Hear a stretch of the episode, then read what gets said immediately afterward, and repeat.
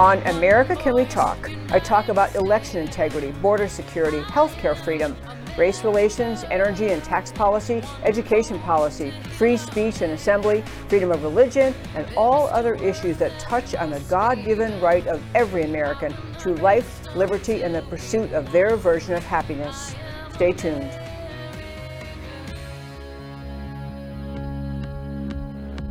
You preach your tolerance, but lecture me. Is there no end to your own hypocrisy? Your God is power, you have no shame. Your only interest is political gain.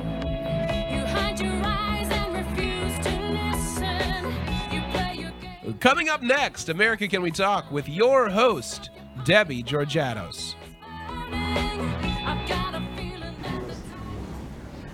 And hello and welcome to America Can We Talk. I'm Debbie Georgatos, and especially welcome to one of our Thursday shows. It really is just like my favorite day of the week now, Thursday, because we have great guests join us in studio. We have a wonderful studio audience. We just have a chance to dive in and talk really more deeply about a whole bunch of issues facing America.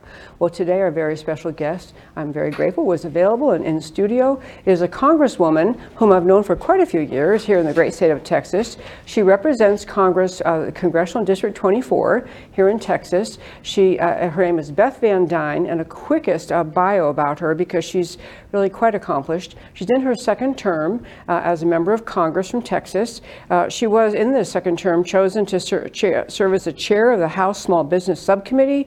She serves on the very power, the very powerful um, House Ways and Means Committee. That's a, a lot of decisions get made there. They're very very important. Um, she also uh, ser- was before that she was well, the new, how I got to know her was she was a mayor in here in Texas, Irving, Texas, where there was a, a really national level controversy, uh, and she handled it with such grace and confidence and conservative clarity. It was a great thing she did uh, as, the, as the mayor of Irving. Uh, in between that mayor job and serving in Congress, she also was a member of the Trump administration. She served with the Housing and Urban Development. She was regional administrator for the U.S. Department of Housing and Urban Development. She worked under Secretary Ben Carson. Uh, she was overseeing HUD programs and operations in five states Arkansas, Louisiana, New Mexico, Oklahoma, and Texas. Very accomplished and uh, now serving us in Congress. And the reason I was so excited to have her uh, find out she was available today is because she was actually on the scene in Washington as the vote unfolded to, I think, first in 100 years or so, uh, to vacate the chair, to remove the sitting Speaker of the House, which happened this week. So we'll hear all about that. Please help me welcome to the show Beth Van Duyne. So good to be home. yes. So in, good, yeah. in the great state of Texas. Can I That's- correct you though, real fast? Yes, you may. It was not the first uh, actual um, um, vacating of the chair. A motion had been made in the past. This is the first time ever we've had a sitting speaker removed. Oh, actually removed. Okay, Yeah. I stand corrected, or I'm sitting, but yes, I am corrected. And, and, and the only reason the only reason why that's important is moving forward. There's no precedent. There's Yeah. no precedent on how to move forward from there. Yeah, uh, we're going to talk about that in a minute because I've seen a lot of comment. In fact, I was I had a meeting here in the studio in the conference room the last couple of hours, and the television was on behind on mute, but running through was endless news, and they kept saying chaos in Washington, chaos in Washington. I'm thinking there's a lot of chaos before this came along in Washington, but we'll get to that a little bit later. Uh, so this motion, I mean, when did you first realize you're, you're a member of Congress, you're up there serving, and you are a diligent member of Congress? When did you first realize this was actually going to be a vote on the floor? Um, probably the same night that uh, Kevin McCarthy got elected Speaker. I'm not kidding. I'm not kidding. Um, you know, there was there was 15 votes that we went around, and it, it was always the threat hanging over his head. And the rule changes, and a lot of people were really happy about the new rules, but that was not necessarily a result of those 15 rounds going on. The fact is, is that when you typically the way it happens is when the new class comes in, you elect a speaker. When you get a new majority, you elect a new speaker for each congressional session. So a speaker is elected, then new members are sworn in, and then whoever's in the majority, they go back and they have a conference and they discuss what rules they're going to put forward on the floor. So it allows new members to have an opportunity to decide the rules that they're going to be governing under.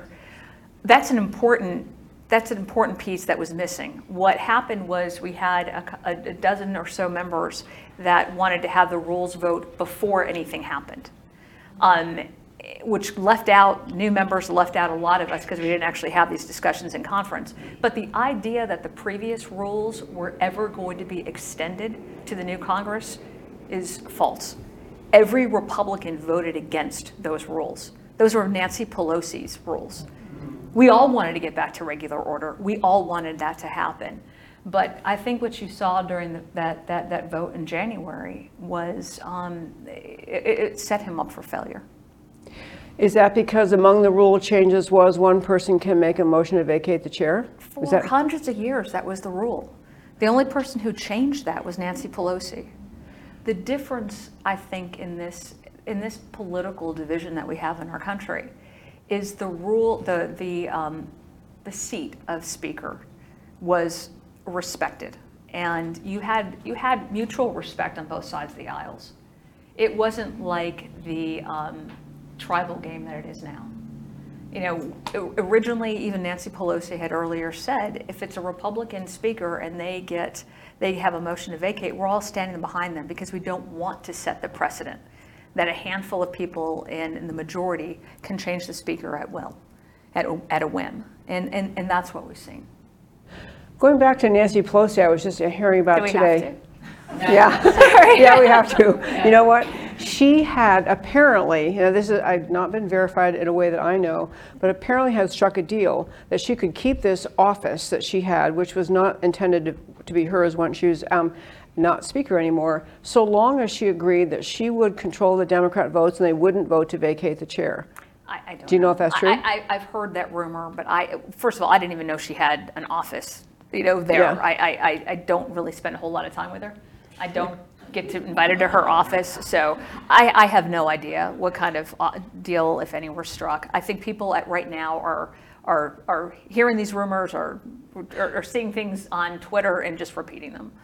Well, I, I, I thought you might happen to know. I did see it on Twitter, I, and- but it was not attributed to a source. That's why I said I don't know where it came from. But the concept that all the Democrats voted, along with the handful of Republicans, to vacate the chair, if that was the deal, she broke the deal. I mean, she decided, you know, I'm, I'm going to let these folks do this. So, uh, but back to because this is interesting. I wasn't even going to go here today, but if we're talking about the time that it, after the handful of people would not go along with the speaker's selection until certain concessions were made, you, I mean, that in part, I think, was a sense of frustration, mostly coming from people who would call themselves conservatives or, or the House Freedom Caucus, people who wanted to have the members on the floor have more power and the speaker have less power. Is, isn't that accurate? That's what happened.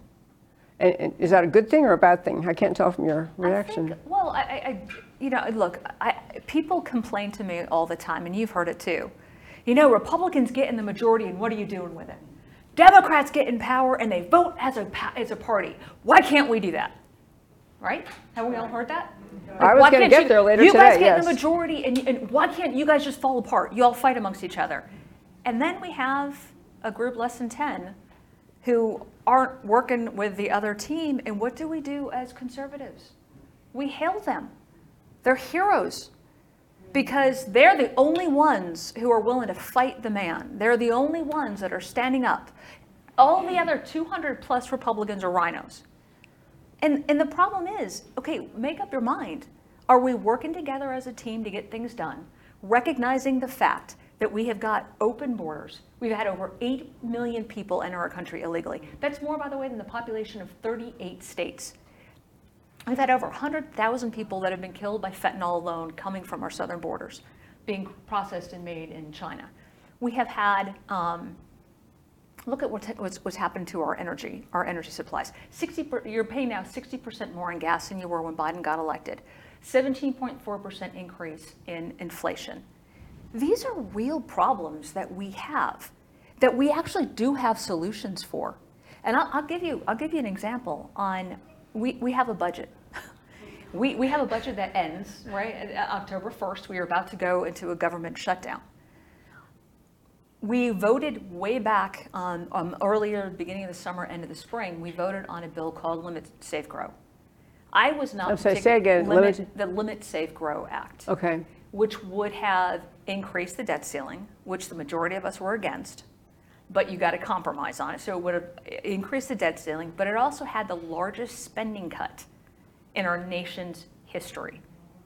It would have protected our borders. It would have included um, um, provisions for HR 1, which is our Energy Act, which would have increased production of, of, of energy, and all of us agreed to it. Then McCarthy went and negotiated with Biden because the Senate wouldn't move on it. The Senate refused to do anything with it. And unfortunately, what happened is, is that Limit Save Grow was like this. You had members on our conservative side that had to hold their nose and vote for it because they wanted to see more cuts. You had members on our moderate side that had to hold their nose and vote for it because they thought there were way too many cuts. When you were dealing with a, at that point in time, a five-member majority, that's, I mean, that was the balance that we struck. When it came back after being negotiated with the president, it was like, psh, the conservatives and our, and our, and our delegation could not, could not support it. So, so we didn't. But, but that kind of, of movement forward, I think is necessary. What you saw with the, the bill that we had that would have avoided the, the government shutting down last Friday included provisions for HR 2, which was uh, the Republicans' bill that we passed, our Border Protection, uh, Border Security Act, which would have worked with local law enforcement officers, would have closed the border, which would have turned asylum seekers, which 90% don't qualify for asylum anyway, would have turned them away at the border. They can apply, but from the first safe country they come to, which is the Remain in Mexico policy as opposed to the Remain in Texas policy we have now. It would have done all those things. And it would have decreased discretionary spending by nearly 30%. That was a bill that was brought to the floor last Friday. We had a handful of members that voted against it, and it went down. So then on Saturday, we were forced to have another bill that was brought forward that the majority of Democrats voted for, some Republicans voted for, and that was the bill that we got. Because we could not bring over a conservative handful to vote for the bill. Was it perfect? No. But what we ended up with was terrible. And now we got, it was a 45-day continuing resolution which continues the spending that Nancy Pelosi had set as opposed to the, the uh, appropriations that conservative members had set. That was a lot. I have, I have about Sorry. 10, no, that's okay. No, I'm There's glad been to a have lot all of it. going on the last few weeks. There there has, there has. And I was- I was going to go back to the uh, motion to vacate the chair that that Matt Gaetz uh, initiated. And honestly, I covered it, I think I was telling, I covered it on my show on Tuesday. I, and I was thinking, well, you know, he made the motion and it's probably going to sit around. And then they just went ahead and- and had the vote was and it happened. yeah. But, you know, you said, talked a moment ago about how it's been said forever, and it is always said, you know, Democrats get up there.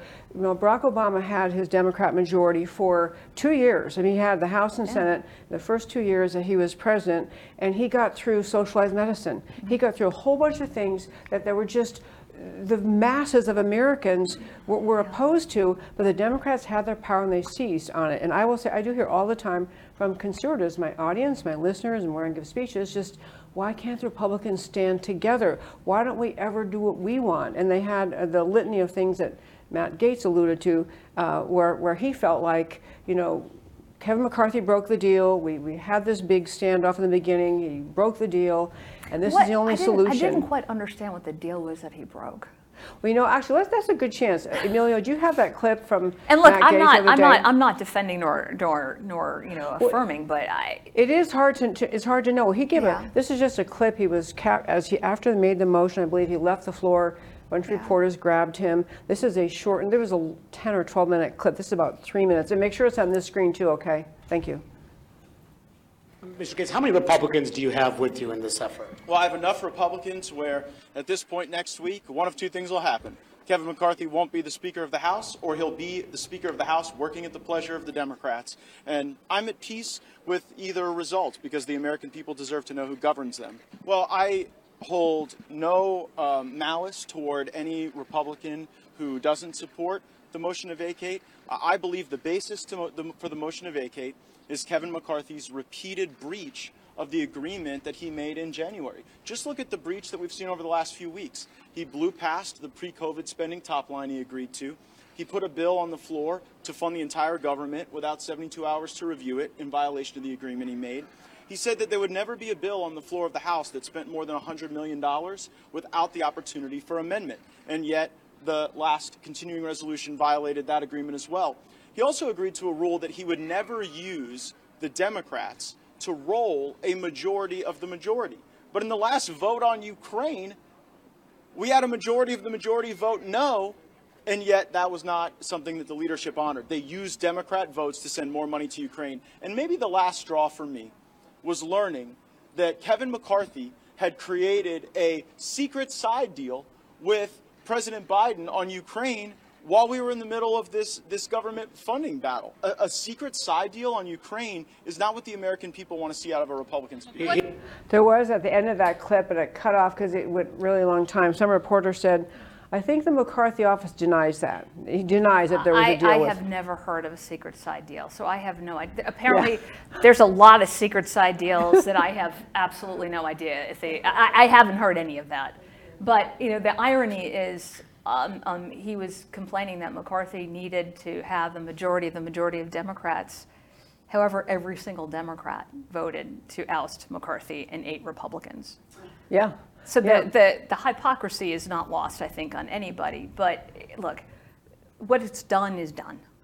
Um, we have a lot in front of us to work on.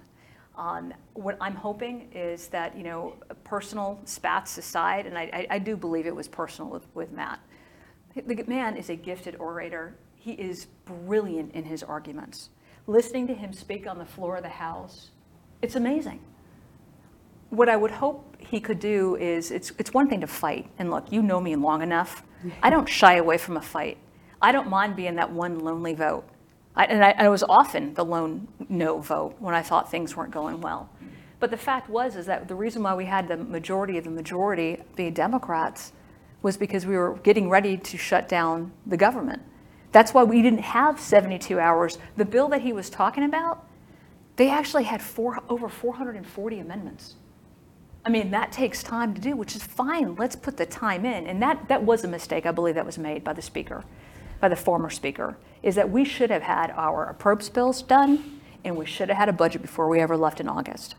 I don't know the reason why that was not the case. That should have gotten done. How big a threat is it to have the government shut down? How, how big of an actual problem is that? It depends who you ask. I mean, if you're looking at what's happening at our border, if you look at issues with, with FAA, I mean, they may not, they may be considered essential, but we've also seen sick outs. Um, what we have been told is previous uh, closures has cost us nearly $11 billion. It costs 10 times as much to keep it open, um, I mean, to close it as it does to keep open. And what, one thing that people don't always know, and I guess I always assumed before I started actually working for the Trump administration during a shutdown, people are all sent, the, the, the federal government employees are all sent home. They can't answer their phones, they can't answer their emails, they're not allowed to come in their office, they can't take any files. So they're doing absolutely no work for the American people. However, and we hear this, oh, well, you know, the essential workers aren't getting paid, they're having to work without getting paid. No. What happens is, as soon as the government opens, everybody gets back pay. Everybody gets back pay, so it is as if, and, the, the, the point of that is in a private business, if that happened, it would be a furlough. And you would at least save money in that short term. We don't save any money when the government, when the federal government shuts down. Now, honestly, I voted against the, the continuing resolution on Saturday because I, I- could not agree to those spending amounts. I could not agree to it because it didn't have anything to protect our border. On Friday, we had our HR 2 provisions, which would have done that. I was very proud to support that bill.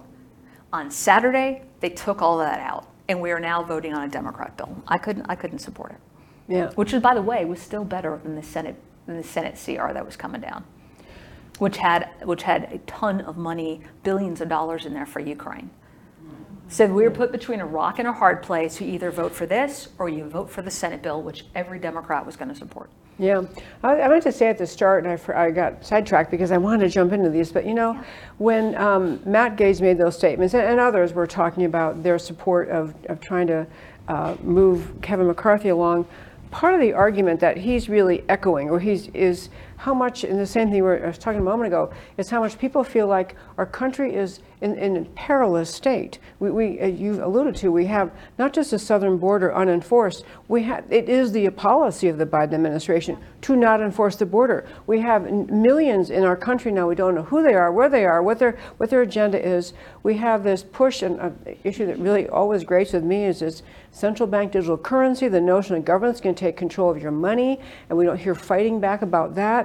I think that people are Pillar frightened. two, they're where they're trying to give up the global tax, so our American businesses are now paying taxes to foreign entities as opposed to our own country. I, I saw that, Bill. Yeah, I do want to get that. But I will say there's a range of issues that people think are, it's like an overused word these days, but like existential. We're, we don't have a border. We don't have a healthcare system where there's a freedom of the individual to stand up and say, I don't want that job and I don't want to lose my job and you can't tell me if I can leave my house or not.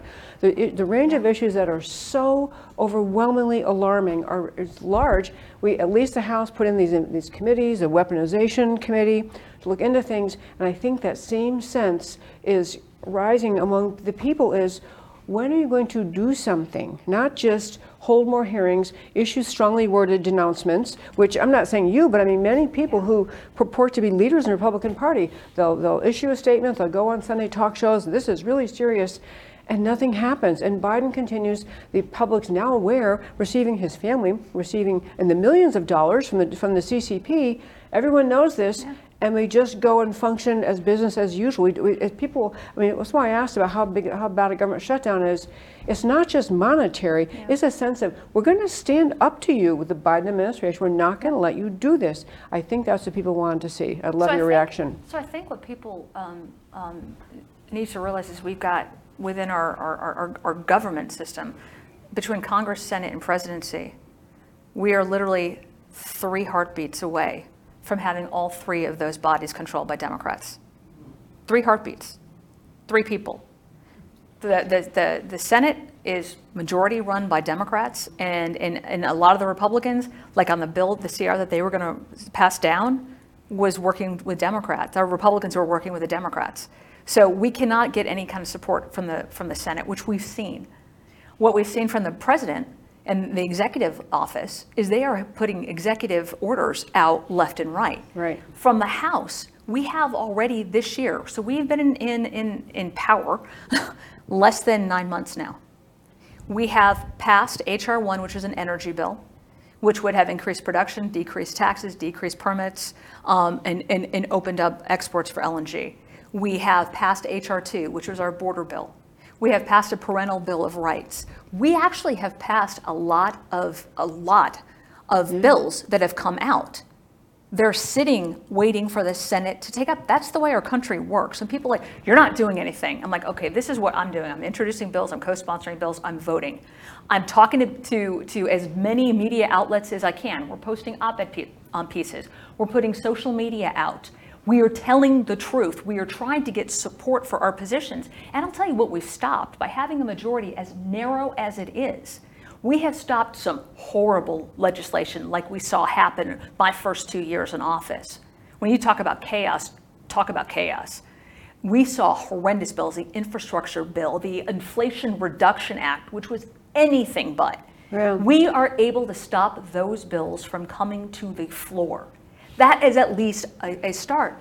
But we can't force the executive office to do anything if we don't have a majority in the Senate.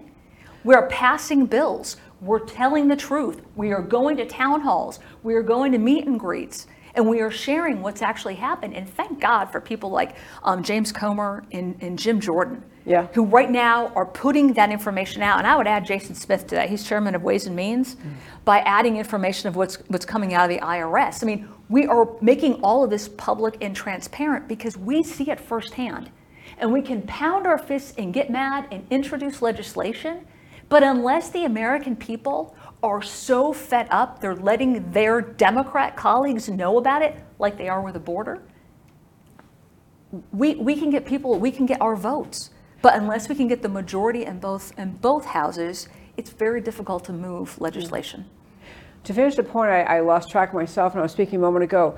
Because this has obviously captured uh, the attention of many conservatives about what, what the vote was to uh, vacate the chair, remove Kevin McCarthy. And I, I could really understand, I do understand the votes of people just saying, you know, you didn't keep the deals, you, we had to vote on big bills last minute, all the things, he, and other things that he would uh, make a list of.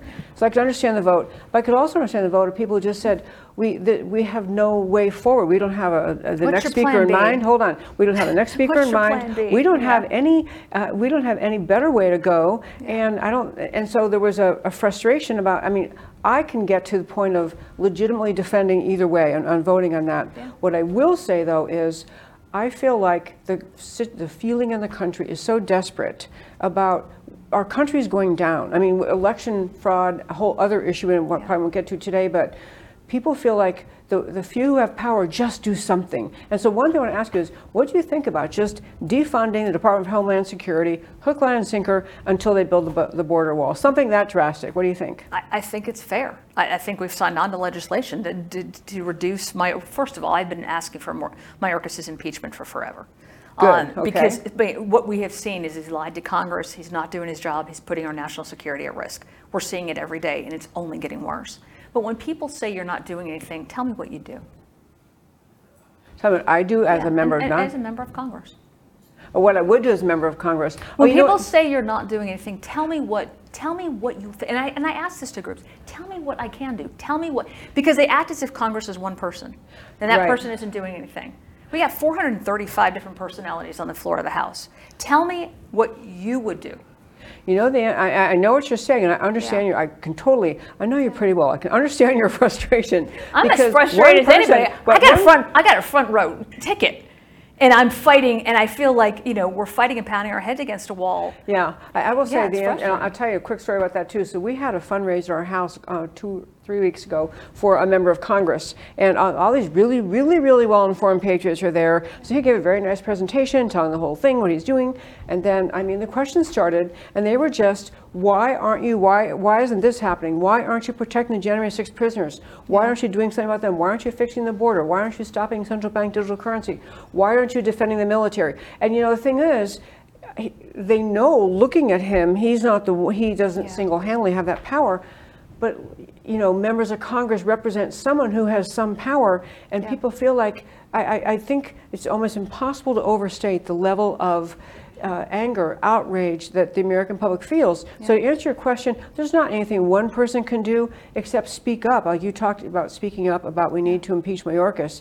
That would be like a minimum. I mean, I I support agree- impeaching Biden as well. a- and Biden as well. But I do, I, I think it's a, it- it's not you personally. It Wasn't Yeah. this, actually, this poor congressman at the end of all the questions, he said, my, that was aggressive. I was like, sorry. And I told him, it's not you personally, but people finally find someone to say, and then, no, it's not you. I do know that, Beth, the Congressman I don't take any but- of this personally. I appreciate the passion. Like I want people to get angry. I want people to be as angry and as frustrated as I am because maybe it will make a difference at the polls. Maybe it will make a difference in New York having Eric Adams have to go down to Mexico. Okay? First, uh, look, I was mayor and you remember all of the heat that I took when I I, was mayor because I worked with immigrations and customs enforcement. We worked on getting illegal immigrants deported from our, our, we had a great partnership, and they got deported from our city. And New York Times, everybody came down on me, said how horrible, How racist, mean. bigot, mean. Yeah, nobody's going to want to move to your city, and we were one of the fastest growing cities in the country. Why? Because people want to live in a safe city. This is not rocket science.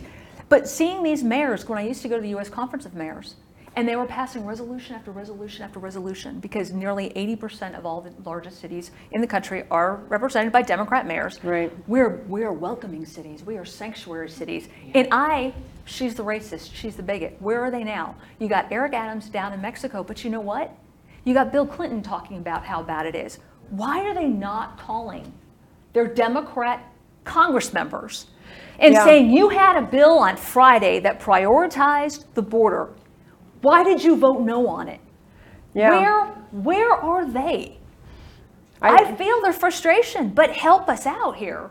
Yeah, I, I feel the, the frustration of Democrats seemingly getting no pushback from their own constituents. I mean, maybe some Republicans who didn't vote for that person anyway, but they don't, as long as they can get reelected by the Democrat base, they don't really care what the Republicans think. And I think that notion of using the uh, power of the purse, com- the Constitution gave the Congress the power of the purse.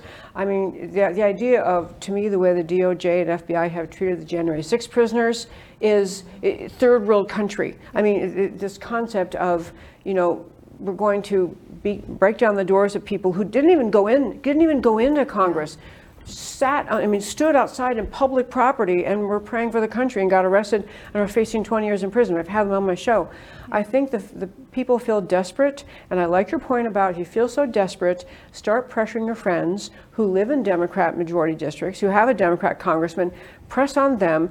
I don't know if it would do much good. I do ultimately, and I think election fraud is a huge problem because I don't really think that the majority that the Congress now has, this slim Republican majority, is really what was won. I think our elections are are, are extremely problematic. I think more we would have a large Republican majority if not for that.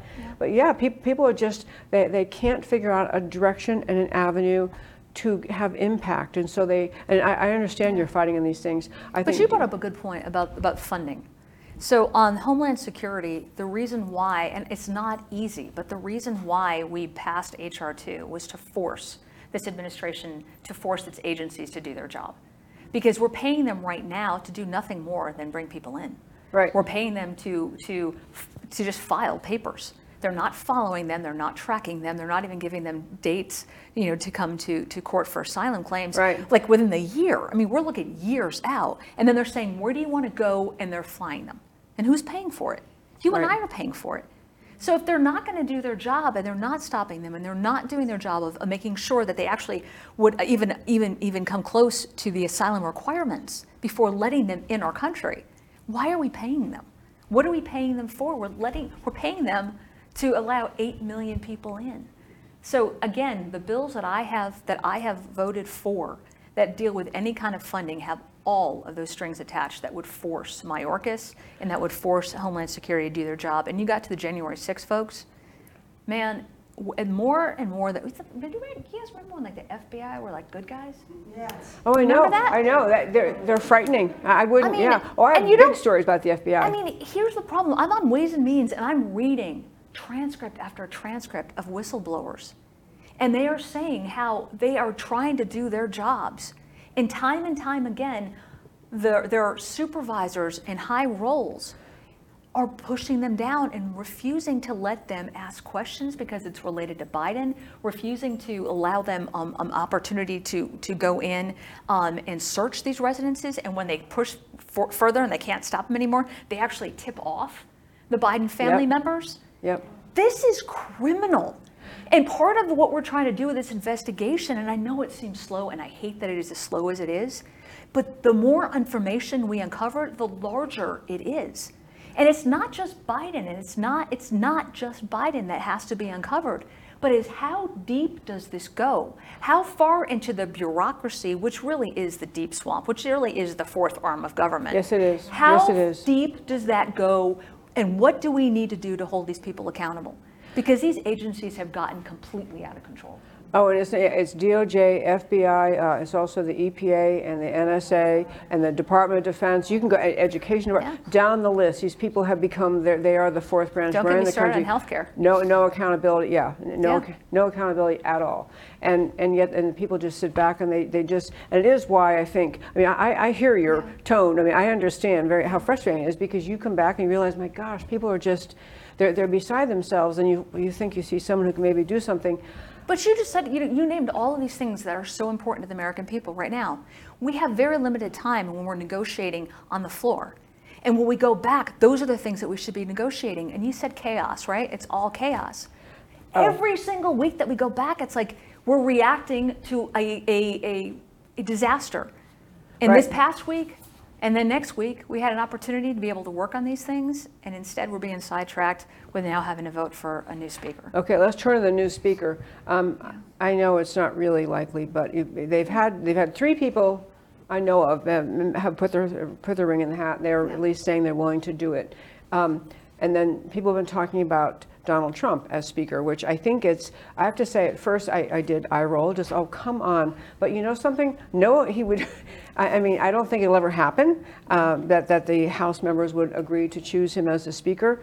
But there's a really good psychology about the idea.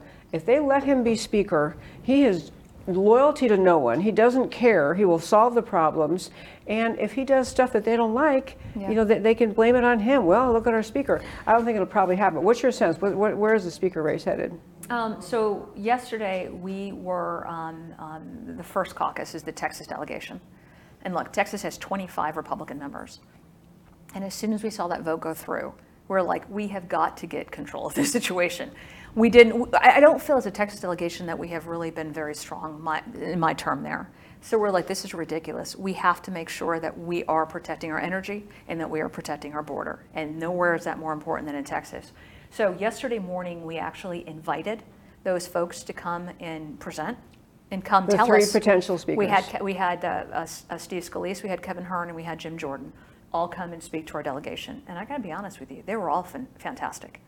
They were all fantastic. They, they all talked about energy. They all talked about uh, inflation. They all talked about what's happening at the border, um, and the, the need to control spending and get spending, you know, uh, to a, a responsible amount.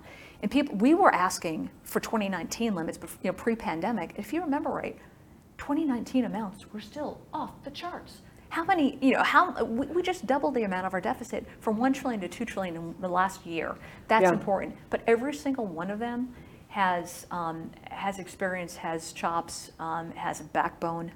Who was the middle one? I know, I know Jim Jordan and, and Kevin Steve Hern, Scalise. Kevin Hern is currently um, the uh, head chairman of the Republican Oklahoma, um, study? Oklahoma Yeah. uh, uh, RSC. So it's our largest conservative group.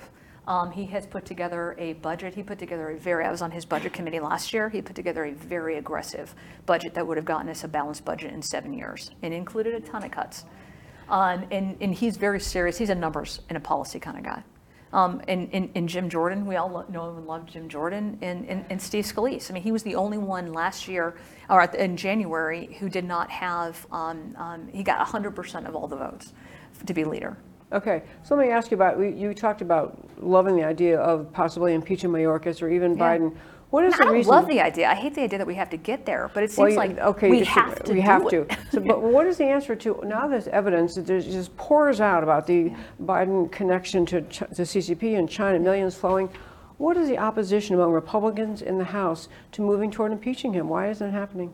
Well, I think there's an impeachment inqu- in- inquiry that's happening right now. It's happening both in um, um, oversight, it's happening in judiciary, and it's happening um, in, in ways and means in my committee. Um, you're, you're seeing it. You're seeing it proceed. Um, what we have found, is- and it's fairly simple, um, Hunter Biden gets foreign clients. Those foreign clients need help. Hunter calls dad, dad helps, and then Hunter, you know, the Biden family gets paid millions of dollars. We've seen it was a Russian oligarch who didn't want her name on terrorist list. Guess what? She calls up, and, and $3.5 million gets paid to Biden family, and she's off the list. We've seen it with Burisma, right? They were going to get in trouble. They called up Hunter Biden. Uh, Hunter Biden calls up dad. All of a sudden, that prosecutor, and that was public. That Oh, prosecutor. yeah, I played that clip a thousand times on my That, show. that, that prosecutor gets fired, and then you know Burisma gets millions of dollars. Hunter Biden's family gets millions of dollars. What we're what we're trying to do is uh, again, it's it's uncovering layer upon layer of what's happening, not only from the Biden family, but from their bureaucrats. We have no idea how many people are involved, and unfortunately, it's affecting our national security. When you think about how oh. many of these people, not again, not just the Bidens, but how many of these long-term bureaucrats have been compromised, is there a reason why our policies on China are what they are? Why have we not held them accountable for COVID? Why do we laugh, the Biden administration laugh, when we have a, blue, a balloon I know, fly a spy over our military sites? Why is that happening? And why are we handing them the keys with all of our, our green, pol- you know, the Democrats' green policies? But Beth, here's the trade-off. So these, Yeah. you mentioned three committees looking into possible impeachment, and I love that. But what you just said right there, Yeah. the Democrats would have impeached the next day when they knew all this up. With no just- information. I mean, Yeah. w- but I'm getting at, well, they impeached Trump over nothing, twice, nothing. But now you have all this, and the trade-off is how long do you keep gathering data versus, given what you have now, just go. I mean, just, I know your committees are starting. How long is that going to take and when is anyone So going to reach you the realize we just, we just got an office, we, we just got majority in January. No, I know that. Oh, I, know. I know. I just We- want to make sure that we understand it. Like, it's not like we've been there for four years, and like I think people wanted on day one an impeachment. And the fact is, is that you know, in in in, in between getting our borders, getting an energy policy, looking at the Parental Rights Act, getting a budget, getting the appropriations bills out. In addition to that, you are uncovering more and more information. We want to make sure that when we go, it's not like when Democrats rushed with no, with no data and it was a political witch hunt. We want to make sure that we are following the facts and the facts are very clear. We've got 22 pieces of evidence right now that's on the Oversight Committee's website today. That is, that is evidence. We want to make sure, but we also want to, to, it to be comprehensive. We don't just want to have an impeachment have it be, you know, we want to make sure that, that, that we've got support for that. But that when it happens, we are nailing everybody involved. Do you think the Republican majority in the Congress would actually do it? Yeah, You really do? I Oh, I- really I'm thrilled do. to hear that because I just feel like, I mean, I I. really do. Okay, I'm glad to hear that. I do read a lot of, of the Yeah. information that comes out of other experts on my show, talking about what's already been uncovered. It, it seems, seems like enough, but I mean, it is very true. You develop a solid case, I guess, but. And we're fighting, you know, you're also fighting the media. You know, when we, when we had those 700 pages of information a couple of weeks ago that we released, did you see it on CNN? Did you see it on, you know, I don't even want to name the other ones. Just, you, you're, you're not seeing them even taking it seriously. Oh, they won't. And, then And yet with, with Trump, give it it the exact opposite, right? Right, you, you, which means they just have, to, you have to give it up on them. You just, you can't ever expect they'll be on your side, on the side of truth, because they're not. The mainstream media is on the side of leftism and lies and propaganda, and so they're never, it doesn't matter if you had a video of Joe Biden, you know, receiving a check for a $20 million, uh, signed by, with, you know, sitting there signed by Xi Jinping. It wouldn't wasn't matter. him. It wasn't him, kind of like Bowman. It was an actor. When. I posted when I posted that picture, like you obviously don't even know Bowman. You've never even met him. You just think because he's black, this is it. And like he's admitted to He's it. the one who his, pulled his fire office, alarm. His office sent out a statement. I know. I You don't that. believe you know. Don't believe you, your blind eyes, right? Believe Okay. me. What, what, what work, if anything, can Congress do about the January 6 prisoners? I mean, is there a defund the DOJ until you drop all these cases? I mean, I literally, I mean, I want that, plus I'll float another idea. If we're going to have reparations on our side, if we ever support reparations, Yeah. it should be for all the legal fees paid by all these January 6 defendants who did nothing wrong. That's reparations worth having. Yeah. Yeah. And I haven't. I reached out. I when I knew I was coming on, I actually reached out to my office because I've gotten this question a number of times. Nobody has called my office that I know of. I am unaware of any um, prisoner, of any family, or any um, legal representative that's called my office. I have no standing. We can pass laws, but those laws would be moving forward. Those laws would not be moving back. But what we are trying to do and this is just like what we were finding with the Hunter Biden and the Joe Biden investigation, the Joe Biden impeachment. What we were trying to do is figure out how is the DOJ operating? How is the FBI operating? How have they gotten involved in all of these political witch hunts that never existed before and why? So, what can we do? we have different branches. There's the judicial branch. So again, I, I you know I would love to be able to, to to help out a lot of people, but there's the judicial branch. We are limited as as as lawmakers in what we can do once it hits the courts. But we also haven't had anybody within the district that we can you know from a casework perspective that we can get involved. I do know that um, we have had a number of our members go and visit the jails, but we have been told very clearly you don't have standing. So there's no law that we could currently pass that would um, be retroactive to that time. Right. But I, I think it was a travesty. I think they can find um, a solution in the justice system. But this is also why it's really important. We don't really look at our, our judges that we elect, right? We don't. We don't get nearly involved in that. And the fact that you need to have conservative constitutional judges that are looking and not activist judges, which is what we have, which again is one of the reasons why I endorsed President Trump when he was running the first time, is his ability to be able to put not just on the Supreme Court, but on federal benches across the country, constitutional judges. Because we can pass whatever laws we want, but if the justices do not support them and they create something else from an activist perspective, what we do in Congress doesn't mean anything. Absolutely true. I will tell you on the subject of, I say this in my show sometimes because I know, again, there's a frustration like that poor congressman at our house who is just, everyone's just piling on. But I think the Yeah. angst among people is that all many grassroots people, and you don't use the word grassroots, just basic Republican People. voters, Yeah. just Republican voters that people, they see all these things happening and they're and they're talking to each other, they're going to conferences they're listening to shows like this, and they're and they're just like, where are the voices and, and, and saying something about this? I mean, the January 6 prisoners are organizing themselves. They've got a massive organization putting information. I know one thing I think a lot of them say is they would love, I mean, I've said this.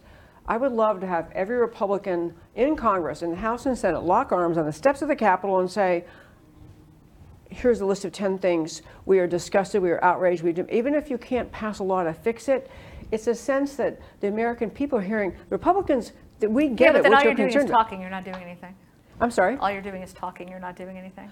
Oh, you're getting media attention. You talk about no media attention. If you have however many Republicans there is in Congress, you know, I mean, I'm just getting to the point. People want to hear voices in protest. I understand your statement on the steps of the Capitol is not going to make a new policy of the DOJ, but it is. I mean, I think these fourth branch of government people operate under the radar. They, they think no one will criticize them and nothing's going to happen to them and their power continues. And I just think they need to hear more voices. And I'm not, Beth, I, you up. Oh, you- oh, no, none I mean, you I- fight, it's not personal I love, You- I love this back it. and forth. Oh, I know. Yeah, We've- no, I we've love, done I this before. back and forth. Yeah. Yeah, no, and I don't, I, look, none of this I take personally, but, but literally, I want to be more effective. Nothing frustrates me more than when I go to these meetings, and, and I will. I mean, I'm on the floor of the House pounding, pounding my fists. I am on social media. I'm on media. We, we write op-ed pieces. We, we introduce we introduce legislation. My voice gets hoarse at the end of some of these days. I mean, but again, being able to do something and be effective when you've got three heartbeats away from having the entire three, you know, legislative branches, legislate, you know, the, the, the Congress, the Senate, and the President in Democrat hands. And that's why when I ask those questions, it's not to be a smartass. Literally, when I ask people, what would you do? It's like, help me, help me. You, I, I, represent over 700,000 people. I want to be better. Tell me what we can do. Because everybody will come to my office and they'll have complaints about things. I'm like, okay, tell me what that legislation looks like. We'll work with you on it. What, what, is, what is the legislative fix on it? What's the messaging that you want me to put out on it? I'm, I am, I'm here. This is why I'm here. I will do it. I am open to it. And, and the majority of, of Republicans that I've met are doing the same thing. Is that when we get into these, these little squabbles, they don't help. Well, I was going to say on the squabble part, I think the, the angst we're talking about is, it wasn't precise what Matt Gaetz said in that statement uh, that we just played, but it is a, a sense if any of the more conservative or tea, or whatever you call them, Tea Party or, you know, uh, Freedom Caucus folks go back, they talk to their constituents, that that passion comes back and, and they just, they, they want to do something. And I don't, I'm, I'm not necessarily for or against removal of Kevin McCarthy because I don't know who's better. You know, I, I don't know who's better, and I But don't we're know over that now, right? We're not Yeah. gonna go back. Well, We're- I we gotta move forward on it Oh, oh, now. no, we are. Yeah. It, it happened, except I think it happened because of this frustration, because they feel like, could someone please do something? And so I'm not sure that was an effective thing The to do. majority of House Freedom Caucus members, by the way, voted against it. Is that right? Okay. Yeah. Well, I mean, that, that's, that's the It has to be the case, yeah, this is the interesting, this is the interesting thing about what um, um, Speaker McCarthy actually did. The House Freedom Caucus had, um, when we talk about the House Freedom Caucus, for example, Matt Gaetz is not in the House Freedom Caucus. really. Marjorie Taylor Greene got kicked out of the House Freedom Caucus. I mean, there's. I'm, I'm just, I'm, I'm just saying when we, when we, we, we, we think that the most conservative members are members of the House Freedom Caucus, that's not the case. Um, but when we had the bill that came up on Friday that prioritized the border, that had the largest decrease, do you know who the three authors of that bill were? Do not. Byron Donalds, Scott Perry, and Chip Roy, all members of the House Freedom. Caucus. Yeah. That was their bill. Who they couldn't get surrounding it and supporting it on Friday, why it didn't pass, was other House Freedom Caucus members and, and, and folks like Matt Gaetz. Yeah. Well, So it's like, it was, it's the, the conservative, conser, uber conservative, uber conservative that are imploding on each other.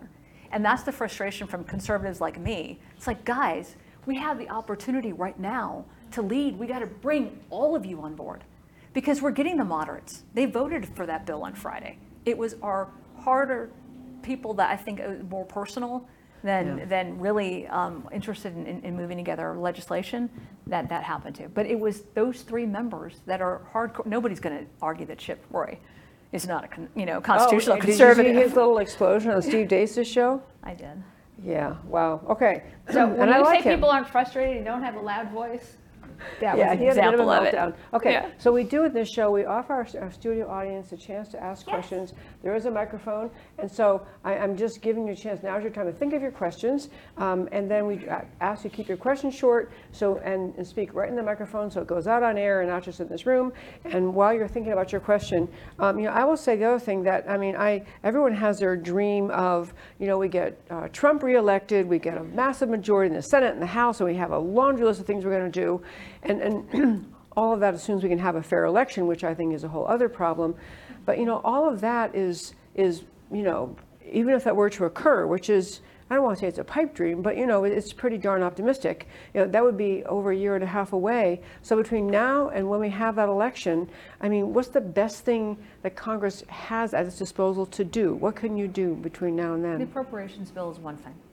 Appropriations bill, for the first time that I am aware of, we are putting policy into the appropriations bill. You're not going to get this if you don't do this. Um, there's an opportunity for us to do that. Again, we just had our, um, our defense bill that we passed last week, our defense appropriations bill, and we had over 400 amendments that were added to that.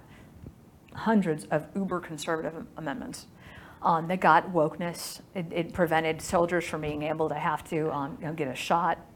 It asked for reparations for those that were fired. I mean, we're trying to get people into the military, and we're firing those that we've already paid to train, that have already shown you know, dedication and a commitment to our country. It made no sense. We got rid of that stuff. Um, and so supporting those on the appropriations is one thing that we can do. Preventing bad legislation from ever coming on the floor is something else that we can do. We're not going to be able to have a complete revamp in our tax policy, which we need to do. We're not going to have a revamp in our healthcare policy, which God knows we need to do. Yep. We, we, we have three member majority right now. But Is that what it is now? A three member? Okay, go ahead. Sorry. So, I, and, and, and God bless, a couple of weeks ago, we had one member who got hit by a bull and he had his hip crushed and could not get there. You had, God love him, Steve Scalise that was going through um, um, chemo and he wasn't there. You have Anna Paulina Luna who just had a baby. You had Dan Crenshaw whose wife had just delivered two days before. I mean, we all have lives. I think what people forget is like we're also like humans. And we do get hurt. I mean, look at Greg Steube. He fell off a 25 foot ladder, and you know, that that does happen. Um, five members of Congress died my first my first year. You know, my first two years in Congress. I mean, these things happen. We have to work together. But do I think we're going to be able to get massive bills pushed through? No. But the border is something I'm not compromising on. We have got to get control of that and our spending. I think going back to pre-COVID levels was being very generous. I think Right. too generous. Right. I would like to go back 2017 numbers, but I- even then, it's it, it's ridiculous. It's not sexy, but getting control of our agencies, little ways. The REINS Act that I put in. Yep. Um, President Biden added over $200 billion worth of, of, of, of costs for additional regulations his first year. It's been a trillion his second year, a trillion dollars of regulations. So going in and saying, no, no, no, no. First of all, you're gonna have to write a report. So for like SBA, saying that you can't pass, and this is, this was my bill that we just passed out of committee, but you can't, the SBA cannot have a regulation unless it is budget negative or budget neutral. Because what we see is they never go back and they clean up. They never clean up their Right, old, reg- you know, right. they just keep layering on layering, and then you gotta have, hire more people to be able to do those regulations. So preventing them from being able to do that, but also making them print a report of how much it's gonna cost. So they can't act like they don't know, plus they have to do the information to be able to find out. So that, those are things that I think you're starting to limit the growth of government, and we can start shrinking it down. It's very difficult with the um, federal employee union to fire people, but if you can get down on those programs, those jobs are eliminated. That'd be fabulous. Yeah. I will tell you that when I talk about the frustration um, in the country, the kind of 50,000 foot thing, I think people, uh, I, I say all the time on my show, the Democrat Party is no longer the American playing field. They are Marxists, they are socialists, Yeah. whatever word you want to use. They don't believe in the whole idea of America. Yeah. And so what you're describing, I love, fight back wherever you can. Pick every, every fight that you can win, every cutback. But I think there's going to be, it's a massive reawakening of America to recognize this is where they're headed, Yeah. and it's destruction of the constitutional freedoms Amer- America was founded. It's destruction of all of America. I think that is part of what adds people's frustration. Is they don't think, well, it's just bad border policy or it's just a, a failure to pick exactly the right policy on COVID. It is it is a massive uh, shift away from freedom and toward tyranny uh, and totalitarianism that the, is it is the home of what the left does in America. And I think that adds to this frustration people have. They just they, they don't want this theft of their country right before their very eyes. Okay. Yeah. If you want to comment, any questions, we have. point. If you raise your hand and speak right in the microphone. I do. I have question. I have really two, but I'm having struggling with which one to ask. One thing, real quickly, I just want, are there any good people left? in the Are there any what? Democratic- Are there any good guys left in the Democratic Party that will vote with you guys ever?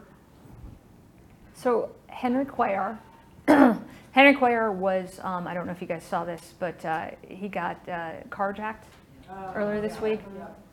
He had three, uh, three people with guns uh, carjack him, less than a mile from um, the Capitol. Um, very nice area. Um, we couldn't give him a hard time because he was the one Democrat that voted um, to support our fighting back on what Washington, D.C. was doing um, to defund its police and, and to let um, criminals go with, just let them go. So he's the one Democrat who voted for that. Uh, Henry Cuellar also voted when I sat there, and when I hear about extremes, right, we hear MAGA extremes. I was on the House floor when they voted, when every single Democrat but one, Henry Cuellar, voted to allow abortion on demand up until the moment of birth, paid for by taxpayer dollars. Um, so, but he voted against, and living in Texas, he voted against that bill on Friday. Not one Democrat supported that bill that would have helped us control and secure our border. So I, am seeing this tribal mentality come. Um, are there good guys? Socially, they may be fine, but they do vote together as a group. Very, very rarely do you see that one to um, um, fall off. Yeah, that's part of the lament about, you know, Democrats vote, they, they just, they get whipped into shape or they get whipped, whatever it is, and, and our side has, we have independent You've got- thinkers, I guess. We I was- do, we do, but you've got power when you, when you can vote as a bloc. Yeah, but there's another question coming. I do want to just throw one quick point in. This whole business about, and- and today isn't the day to talk about election fraud, except to say, the only reason it seems that we are three heartbeats away from is because I, I think election fraud, what is not, which is not, you know, uh, one-off, occasional thing, someone involved in the graveyard, but this systemic election fraud has, has gotten us, and, and not enough voices just saying it is a systemic problem that it will, will destroy our, or destroy our country. And I think there have been, there's frustration, again, maybe it isn't your committee, but frustration about, you know, will someone speak up and say this is, this is a, a cancer on our, ele- on our free elections? Oh, I think you've heard a lot of us say that, but here's, here's, speaking as a constitutional conservative, constitutionally, the states have the right to be able to dictate Right. their election laws. It- I would, I would caution anybody who wants the federal government to do it, to think about that three heartbeats that I talk about. If you had the House, the Senate, and the President, all Democrats, and they all wanted to do election reform, you would see people 16 and over being able to vote. You would see people who were here illegally being allowed to vote, which is why the 8 million people who have come, this is all by plan. Oh, yes. So I, Oh, yes. when, when I when I say that from a federal perspective, be very careful what you wish for. Texas has done a very strong election reform bill. Georgia, and you know this, right? Because their businesses, you had Coke, you had Delta, all threatening them because they were somehow shutting people out from voting, even though they had a record number of people who voted the next I election. know. I, I will say, I, I'm agreeing with you, and I Yeah. completely agree in the notion that the Constitution probably was written exactly that way for exactly this reason, because you don't want to have control of elections in the hands of essentially three people, the Speaker of the House, the Senate Majority Leader, the President running the whole thing, and then you take it away. It is in the hands of the states. get a majority But I would back. love, love to have more voices out of Washington, uh, really honestly treating the Biden administration as illegitimate, which in my view, they are. They are, they didn't get elected by the American people. I mean, you need you need to do. There there are a few things, and I have I've co-sponsored legislation. I've introduced legislation. There are a few things. If you are getting federal dollars you have to um, update your voter rolls every two years, right? Enough of people who are dying or dead. I'm sorry, dying. You can still vote if you're dying. if you are, if you have passed, if you are dead, you don't get to vote. if you have moved and you're no longer in Florida, you know you don't get to vote in your new house in New York and in Florida. There are things that you can do to update, which is not you know um, um, impeding on states to be Right. able to do that. There's those things, but I also think they should be looking at, at, at, technology.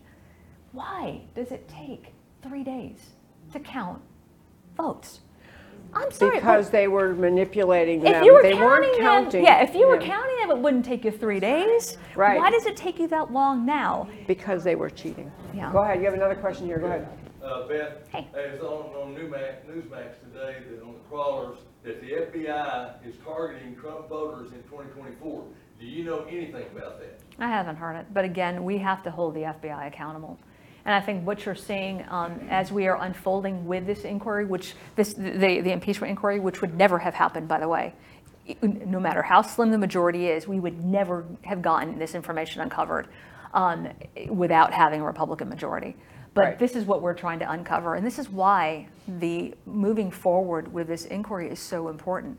Because every day we are finding out more and more information about how folks here within the government structure, within that bureaucracy, have completely um, taken advantage of their roles and have been politicized. Absolutely. Other question as well, yes, a hand, okay. This will be a quick one. A lot of us are working very hard to replace RINOs with conservatives in the State House and in DC. Do you s- get the impression that that's really happening? Um, one of the things that that is more more eye-opening now that I've been there is you've got in, in look I, I won in the hardest district in 2020. I, I am a conservative voice, unabashedly so. Was very clear that I am a conservative voice. And I won uh, in 2020 in the only district in Texas that sent a Republican congresswoman, but Biden voted for by, but they voted for Biden by nearly six points. So when I hear about people, well, I'm in a purple district, I've got to be, you know, yada, yada, yada. If you drive down the middle lane, you're going to get hit by both sides. So figure out what the principles are that you stand for. Speak that way, vote that way, truly believe that way. People will know who, who, you're, who they're voting for if you do that. Be consistent. Um, we do have members, and, and there's a number of freshman members, freshmen members from New York, who are in Biden, you know, or in Democrat districts who got elected because Lee Zeldin was such a force of nature in his campaign for governor that got so many more Republicans. And this is what I try to tell some of my more moderate colleagues. Lee Zeldin is a perfect example. Again, he was really conservative. His votes were conservative. When he got out there and he campaigned, it was from a conservative perspective that excited people to go support him and vote for him. If you try to placate everyone, you are letting everybody down. Stop doing that. But we all represent 700,000 different voices. And trying to figure out what voice is the loudest, is that the one you should be listening to? Um, we all try to represent our districts, and we all come from different districts, and being respectful of that is important. But I will also tell you, um, and I'm not, I'm not defending those people because somebody asked me which, which, which was more difficult to work with, my Democrat colleagues or some of my Republican colleagues, without even having to, to, to hesitate. Some of my Republican colleagues, like, why can't you vote for this? We had this conservative bill, why can't you vote for it? But I will tell you, the numbers count. And I saw how much horrible legislation was allowed onto the floor of the House my first two years in office. By having a majority, as narrow as it may be, by having a majority, we're at least not seeing that even ever put up for a vote. I mean, you're not seeing the ridiculous um, um, laws that wanted to take away gun rights from people. You're not seeing the ridiculous inflation, no, you know, bills that they were putting on there. You're seeing um, the appropriations bills. We're fighting, and we're getting conservative policies. But making sure that that doesn't happen, and you've got a stopgap, especially when you don't have the presidency and you don't have the Senate, is important. Okay, we are, as often happens, I think, out of time. Uh, we're past our time. Um, so I want to, uh, first of all, I'm so am just really grateful you happen to be available. I know you're you weren't expecting to be home this week, but now you're shouldn't- home. We shouldn't have been home this week. We should have Yeah. stayed and done the work. We should not have been. I'm glad I got to see you guys. Don't take it. But, but we should have stayed and worked. Well, they, they actually, they sent people home, essentially, right? Yeah, because of the speaker situation. So, well, I'm, was my- to my benefit, uh, I'm grateful you were available, and I want to thank you very much. And I, this was a, you know, I, we've had many really, uh, many conversations over the years. Uh, This was a little more intense, but I, I really kind of wanted it that way, because I think I'm, I'm trying to represent what I think people are thinking, and I- you all hear it too, and really let you have a chance to explain what it's like to be in that side of it, and have the conservative views, and be the member of Congress, and hear the frustration and recognize you can't fix everything, um, even though people would like you to, or like I people like like you to. to. Yeah, so Beth Van Duyne, thank you so very much for joining me today. Thanks for being here.